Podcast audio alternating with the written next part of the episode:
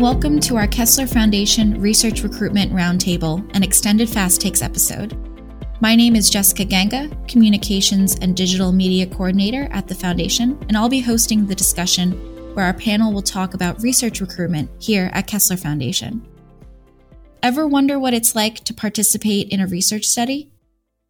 Do you know what the process is like to be a participant? Those questions and more will be answered today. Before we get started, I'd love to introduce our panel to you. Today we have with us Rachel Byrne, Senior Research Coordinator in the Center for Spinal Cord Injury Research and the Center for Outcomes and Assessment Research, Kate Goworek, Research Coordinator in the Center for Mobility and Rehabilitation Engineering Research, Jenny Masmela, Senior Research Coordinator in the Center for Stroke Rehabilitation, Sam Schmidt, Research Recruitment Manager, and Angela Smith, Senior Research Coordinator in the Center for Neuropsychology and Neuroscience Research. Thank you, ladies, for joining. And we're looking forward to hearing your insight about research recruitment here at the Foundation. I'd love to start with you, Sam, uh, directing some questions toward you. Could you please give a brief explanation of your role at the Foundation? I'm the Research Recruitment Manager. I've been with Kessler Foundation for about five years now. I'm usually the first point of contact when someone is interested in, re- in a research study and wants to enroll. Uh, people either sign up through our website or they can call.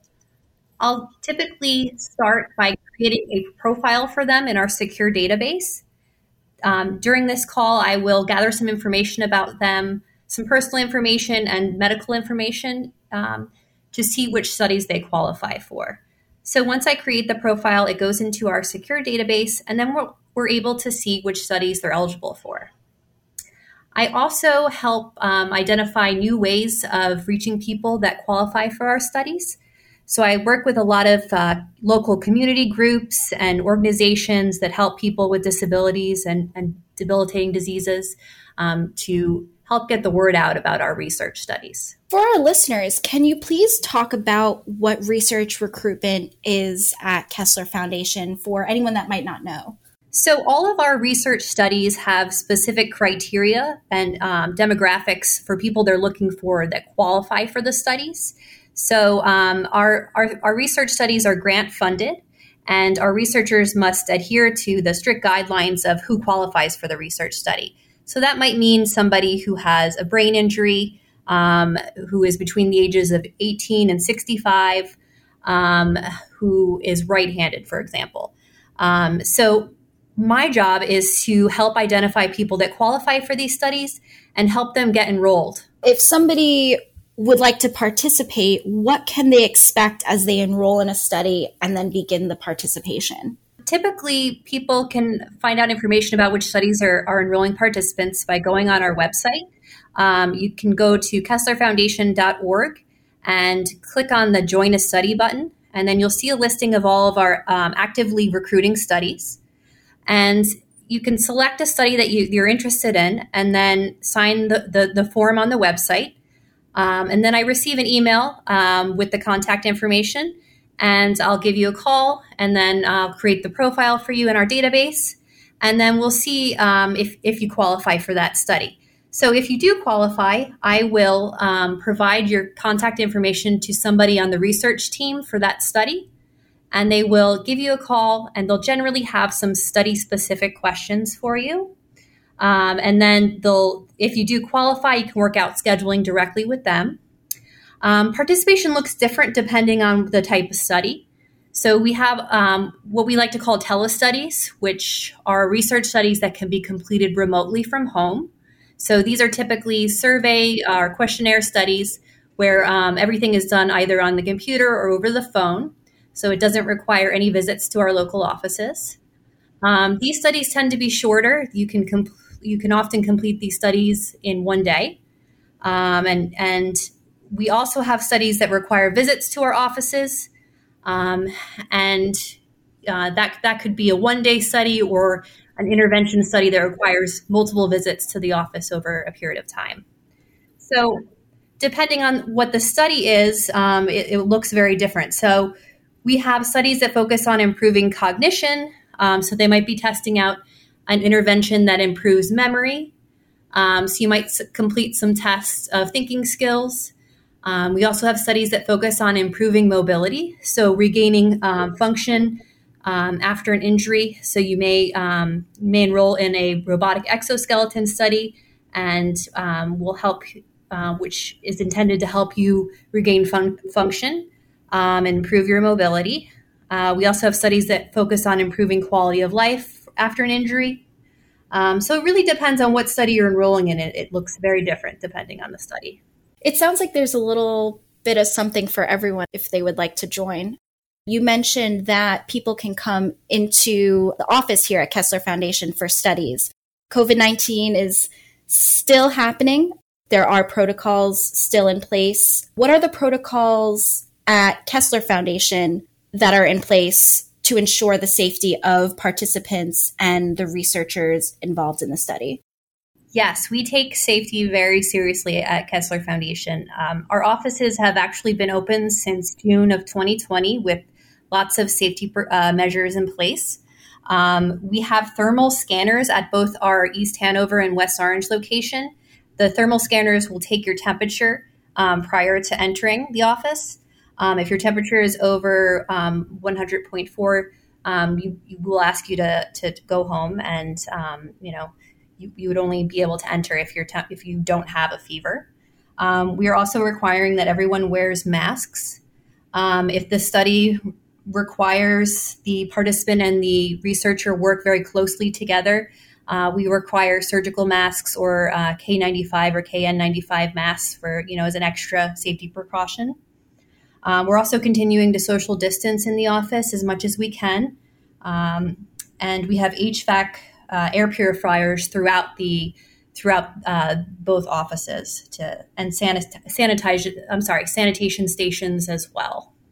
Another thing people might want to know about is privacy of their personal information since data is being collected.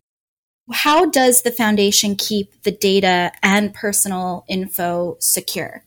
At Kessler Foundation, we take HIPAA very seriously. So we ensure that everybody's information is private and protected. Um, once someone is enrolled in our participant database, um, they are provided with a unique number to identify them. Um, we use that unique identifier um, in, in, lieu of their name. So instead of using personal information to identify someone, um, we will use the number instead. And only members of our research team have access to our database and everything in our database is tracked. So, um, you know, we we do take it very seriously, and we ensure that no information is shared um, and everything is protected. Thank you so much, Sam, for introducing what research recruitment here is at Kessler Foundation. Now I'm going to direct some questions to our panelists. First question is for everybody. What can an overall day look like for someone who is participating in a study? Angela? I always say that, um, similar to what Sam was saying, that every study is very different in terms of what participation might look like. And when we make first make contact with um, somebody who's interested on the phone, we'll go over all of the details of the study, how many visits, the um, you know amount of time that they might have to be here, what they will be doing. Um, and it ranges anywhere from, you know, a one day study that might take, you know, a couple of hours to, uh, you know, what we call clinical trials, randomized clinical trials, where that's going to involve a lot more visits, where they're going to come in maybe up to 15 to 16 times during the course of the study over, say, a six to eight month period of time. Um, so that's the minimum range to the maximum range of what participation might look like. Um, um, every lab is going to be different too in terms of the type of um, data that they're collecting and what they're going to have the participants doing. In our lab, I mean, it's uh, it's cognition uh, primarily that we're looking at. Uh, so we're going to be doing a lot of tests that are looking at memory, learning, uh, how quickly you can um, process information, things of that nature. Thank you so much, Angela. The next question is actually for you as well.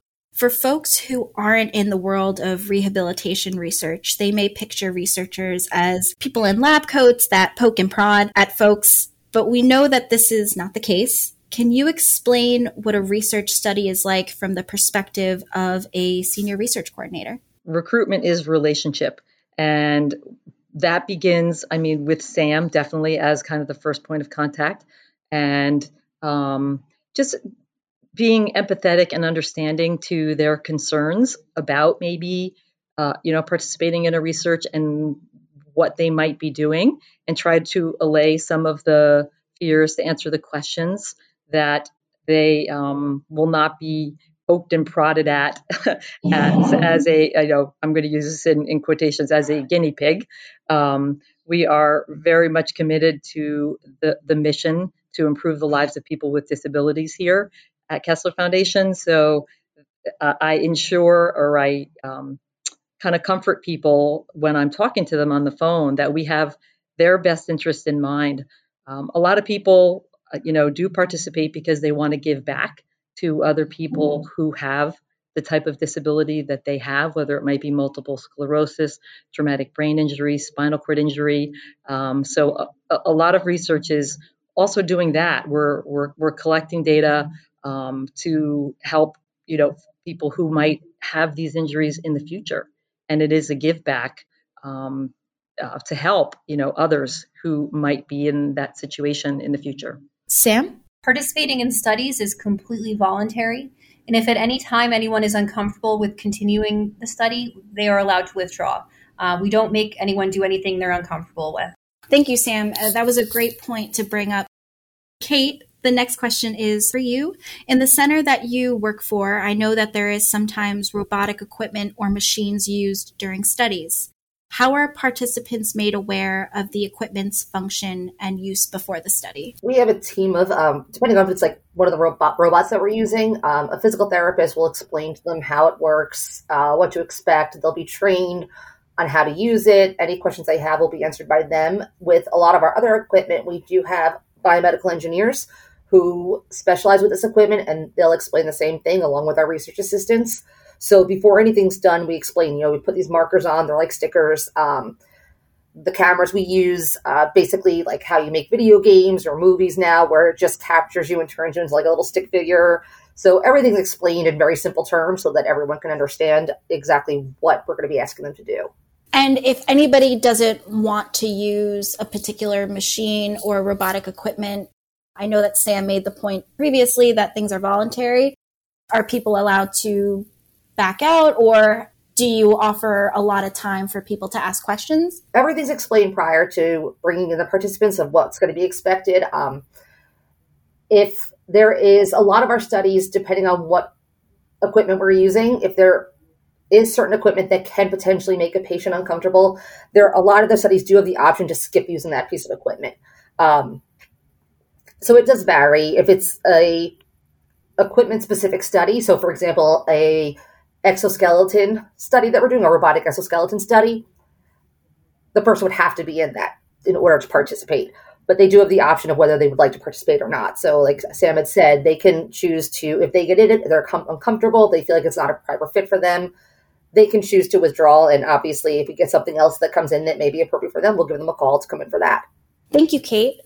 The next question for everyone is for the centers that use MRIs during some studies. This is also something that can be a little intimidating for people, especially children participating in pediatric studies. What are some common misconceptions about MRIs and how do you prepare participants to use them?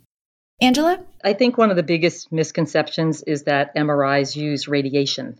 And an MRI does not use radiation, it's using a, a, magnet to be able to get the images that we need. So there's no radiation involved. We also don't use any contrast in our lab, anyway, in the studies that we are doing. So there's no IV contrast um, that's being given.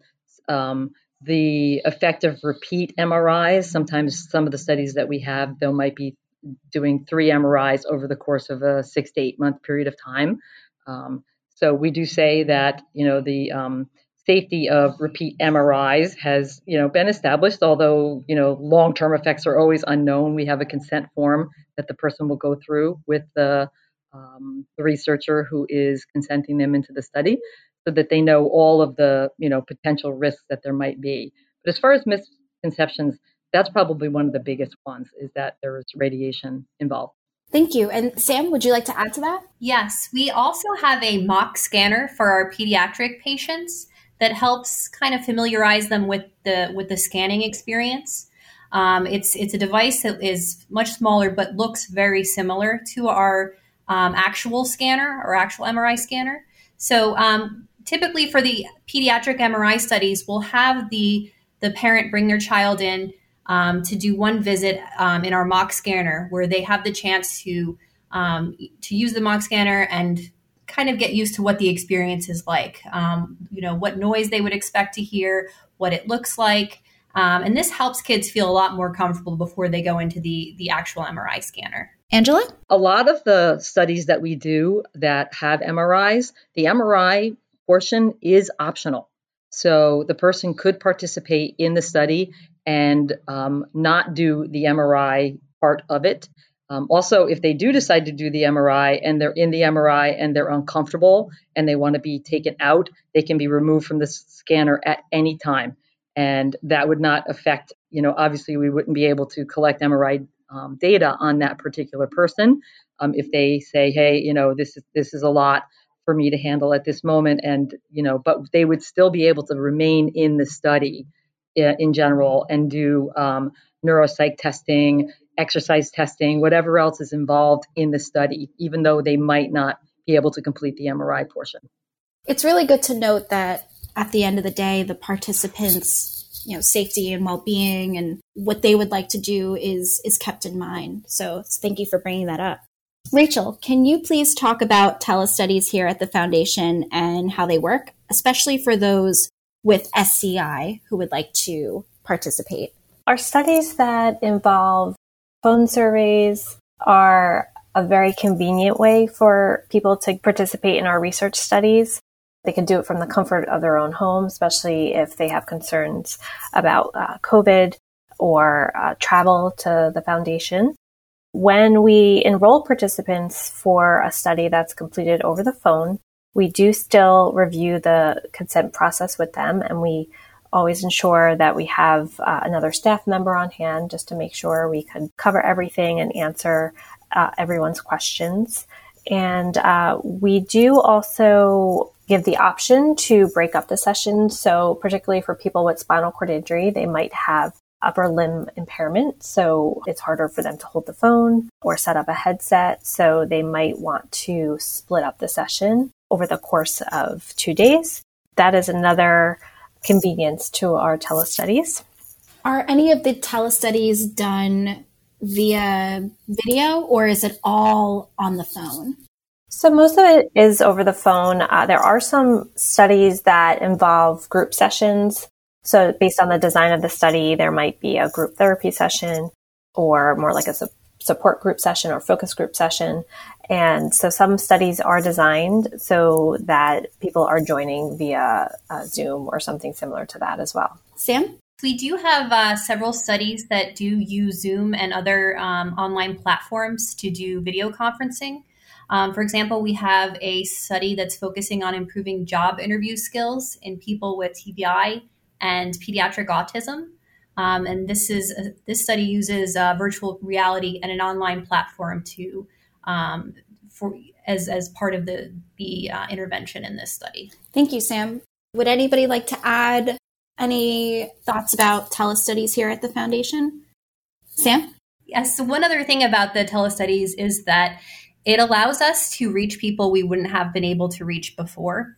Um, most of our studies used to require visits to our offices and couldn't be completed from home. So you had to live, um, you know, close by West Orange or East Hanover, New Jersey, in order to participate. But now we're able to reach people all across the country. Has anybody seen, and anyone can answer this, how the tele studies has affected their research in terms of, I guess, the point that Sam made that now you are able to reach a broader, I guess, span of participants? Rachel? Like Sam said, there are a lot more people that we could uh, open our research to. So, for example, one of our studies uh, had been completely in person prior to COVID pandemic, and we adapted during that time frame and switched over to our virtual sessions using Zoom. And previously, whereas it was hard to enroll people uh, because you know the time it took to travel to Kessler, particularly if it was during a rush hour or you know other family obligations they have this now opened it up to them that they they could attend. And we could also recruit people who were living out of state. So we did find that to be a you know very helpful to our research as well.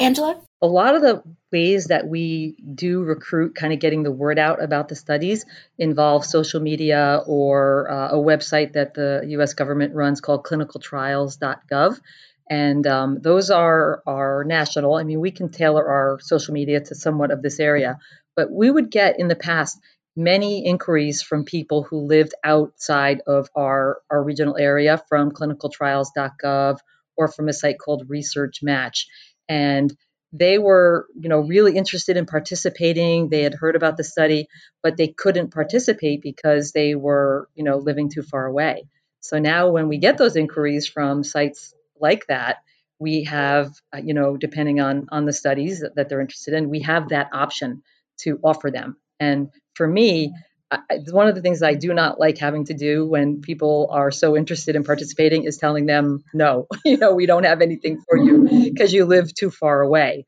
And now we have that option, be able to give um, people the, the, options to do this um, through a telestudy. And I, I love that. Rachel. There's actually two other things I wanted to mention. So uh, I'm briefly touched upon transportation being an issue. So, especially for people in the spinal cord injury community, uh, sometimes they have not gotten back to driving or don't have a vehicle that's been adapted for them. And uh, some of our studies do provide transportation uh, can set up transportation and reimburse for that, but a lot of studies cannot. So using the telestudies is very helpful for that as well for people who wouldn't otherwise be able to come here. And uh, the other thing I wanted to mention is we could adjust our hours a little bit better. For example, our data collectors, you know, might want to leave for the day a little bit early and head home and complete a later session with a participant from home because they're working and they can only talk to us maybe at seven o'clock. And it definitely opens up more opportunities in that respect as well. Rachel, you actually brought up a good point and touched upon one of my next questions, which is about transportation to the studies. So, for the folks that can make it to our offices, is there transportation available to and from the studies? And if so, what are some ways participants can overcome this barrier if this is one? Sam? Just as uh, Rachel mentioned, a, a, lot of our participants are unable to travel to us because they no longer drive or, or don't have a means of transportation. So we do have some different ways of handling this. We offer Uber, Lyft, um, or they can use the compensation from the, the research participation to pay for, for travel. Thank you. Uh, this next question is for everyone as well. For people, again, that might not know what goes into the research here at Kessler Foundation, can somebody please explain what a healthy control is and how having healthy controls in research is important to the studies? Sam? So, healthy controls are used as a comparison group in our studies. So it's basically healthy control basically means um, somebody who does not have the condition that that we're studying in that research project. So we may be looking at an intervention to improve cognition or no- mobility in people with traumatic brain injuries or spinal cord injuries. Our healthy control group would be individuals that don't have a TBI or a spinal cord injury. And they're basically um, enrolled in the study as a comparison to test out the same treatment. Angela, did you want to add to what Sam had to say? A lot of what we do is not um, t- uh, testing out different medicines, but that's usually the framework that a lot of people understand when you are in, enrolled in a study that involves uh, looking at the effect of a, medication. So some people would be getting the medication, and some people would be getting a placebo. Uh, you know, and they don't know, you know, which one it is. So the, the healthy controls are pretty much our placebo group. So there, there are comparison group to the other group that we're studying that is getting the treatment, and we can look at the difference, make sure that the what we're seeing in terms of the effects of the treatment are not just due to, say, interaction with the researchers, um, things of that nature, other things that would be outside of the scope of what we're looking at for, you know, the effect of the treatment. Thank you, Angela. One thing I wanted to point out is the 64 year old cap for most studies. Is there a particular reason for that? Why there's an age cap? Kate? So I know for my department specifically, uh, because we do do motor research, which mainly includes walking and balance, as all people age, balance starts decreasing. And specifically, once you're 65 and over, there's uh, one, and I'm sorry, I'm echoing. Let me start over for that part. Um, once you, you are 65 or over, uh, studies have shown that one in three people will have a fall every year. So, in order to eliminate an outside effect of balance being an issue, we have an age cutoff. So, this way, we're only treating people who have balance problems because of an injury, such as a stroke or a traumatic brain injury, and not that's something that's age related. Jenny?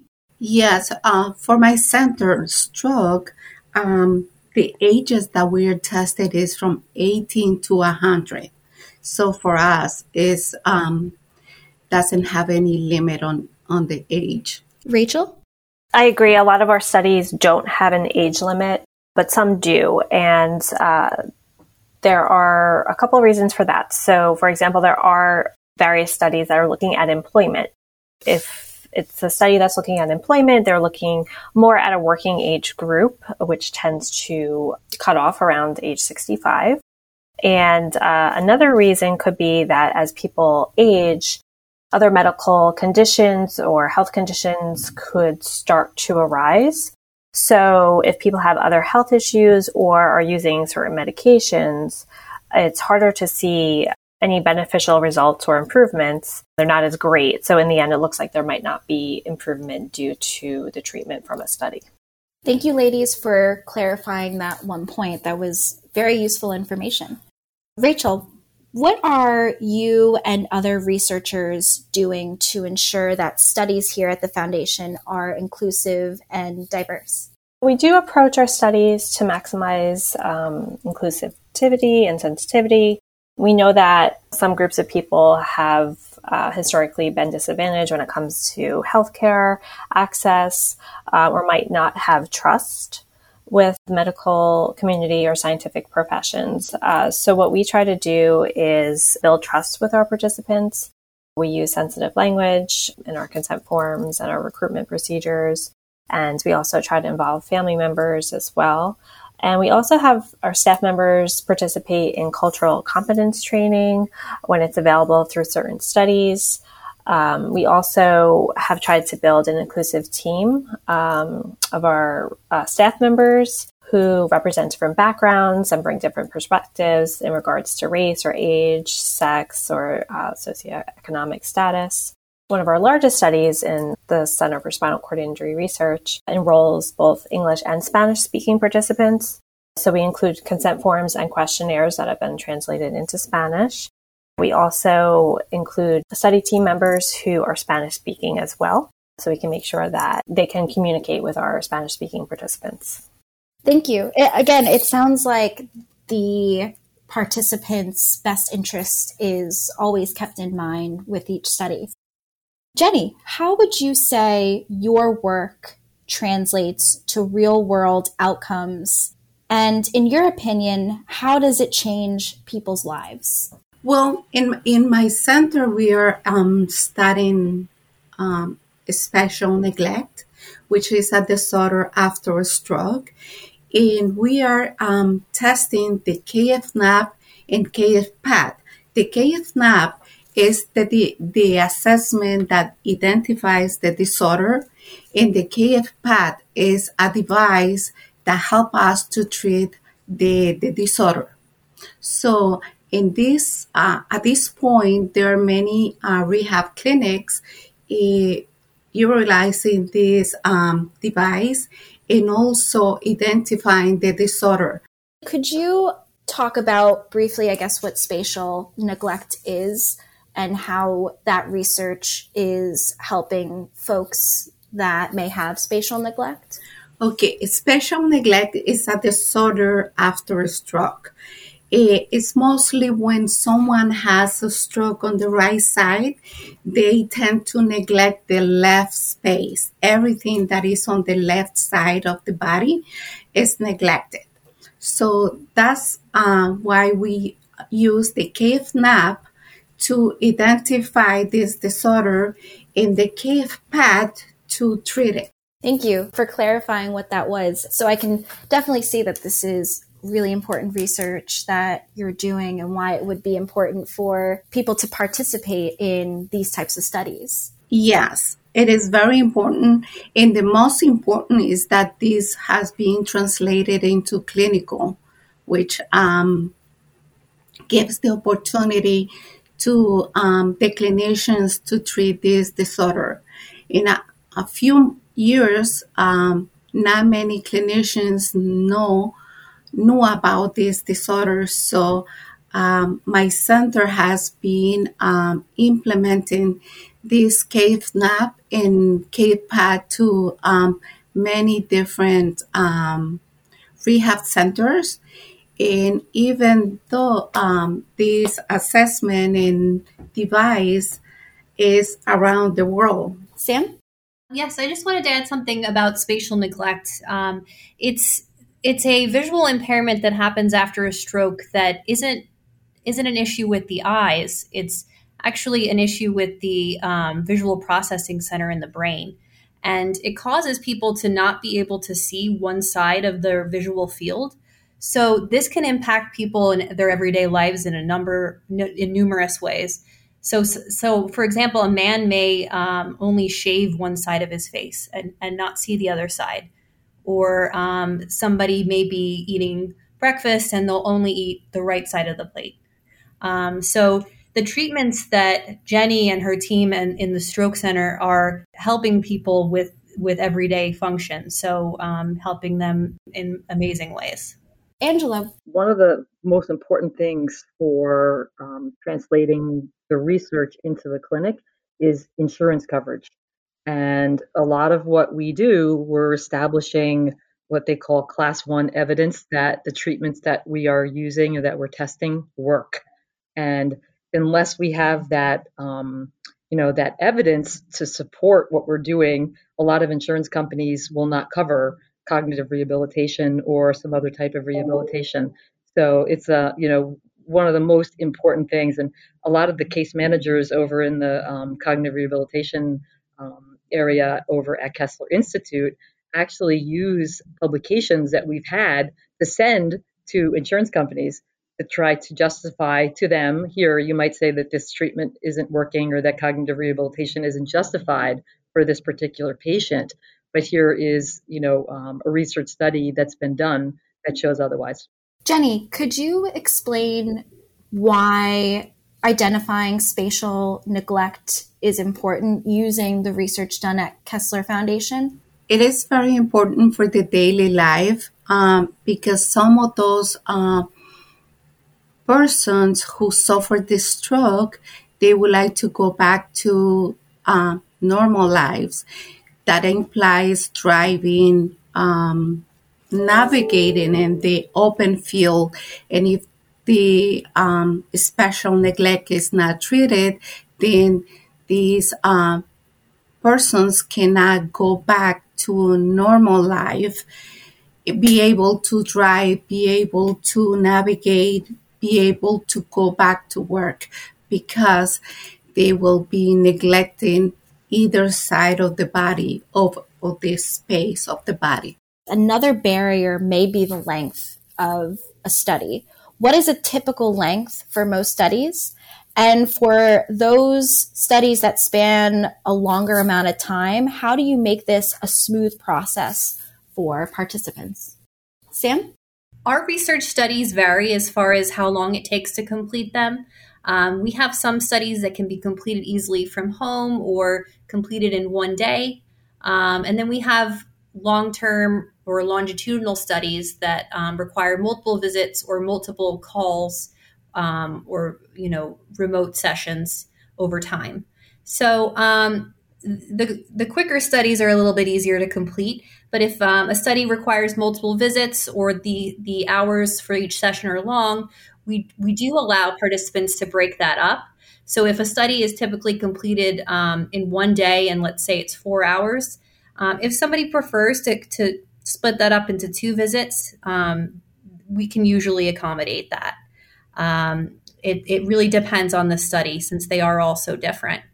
But we, again, you know, we have the participants, um, you know, their best interests in mind. And if they're more comfortable doing things a little more slowly, that's completely fine. And they can take frequent frequent breaks if they need to as well.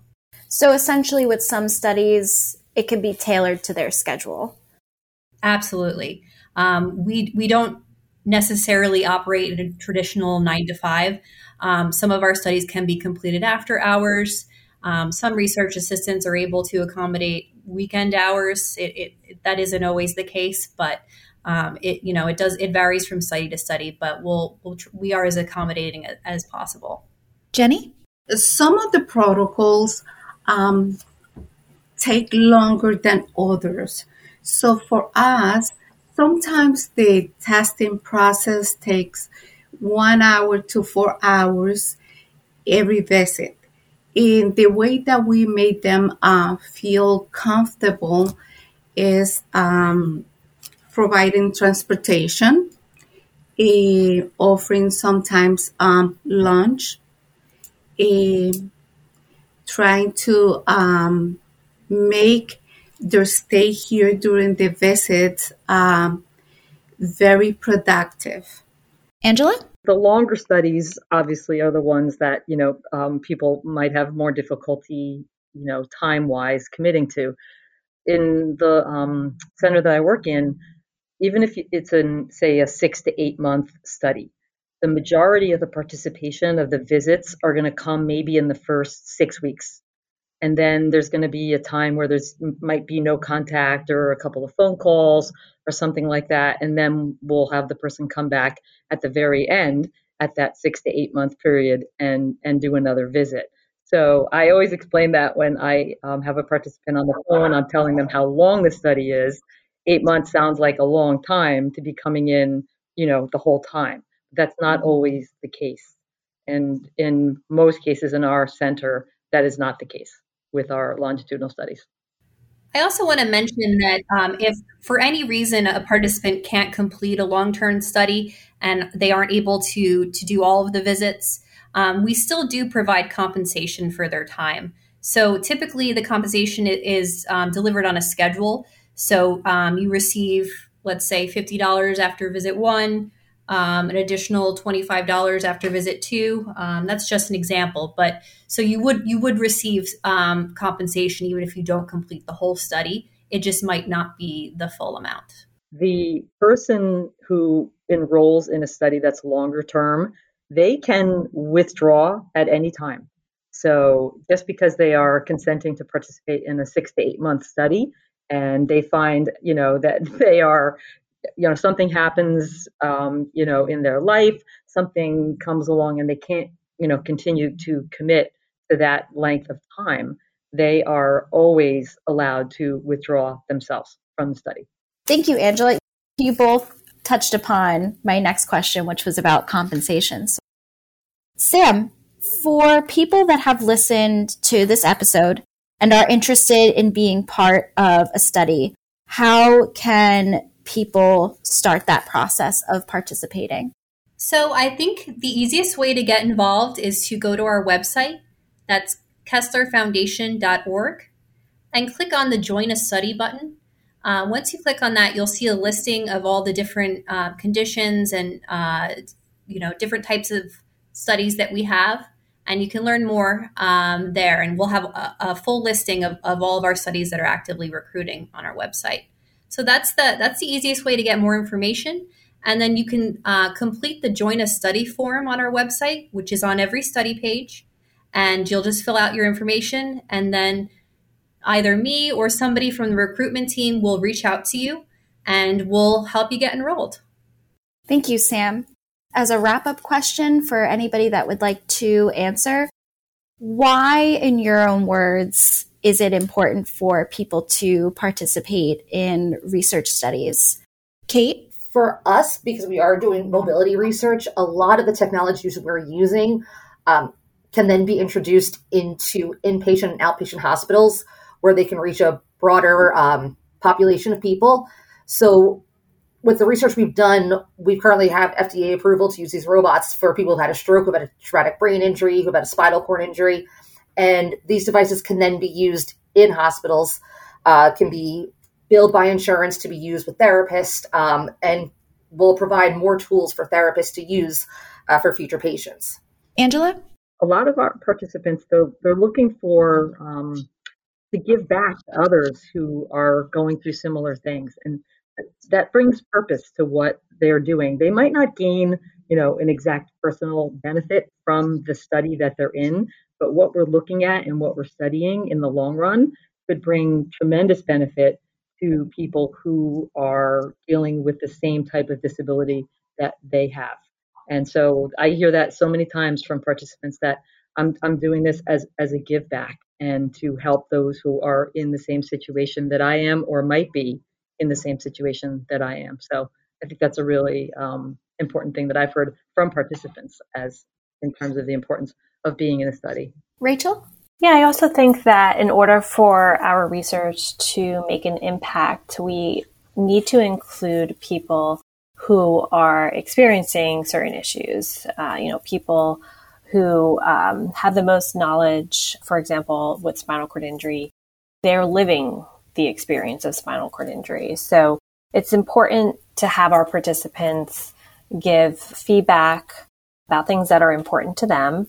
Uh, so, you know, our research centers on issues, for example, like navigating the community after finishing their rehabilitation, um, employment, wheelchair problems, managing pain. So, a lot of these real world problems. And we can't understand that without actually involving people who are living with, with that injury.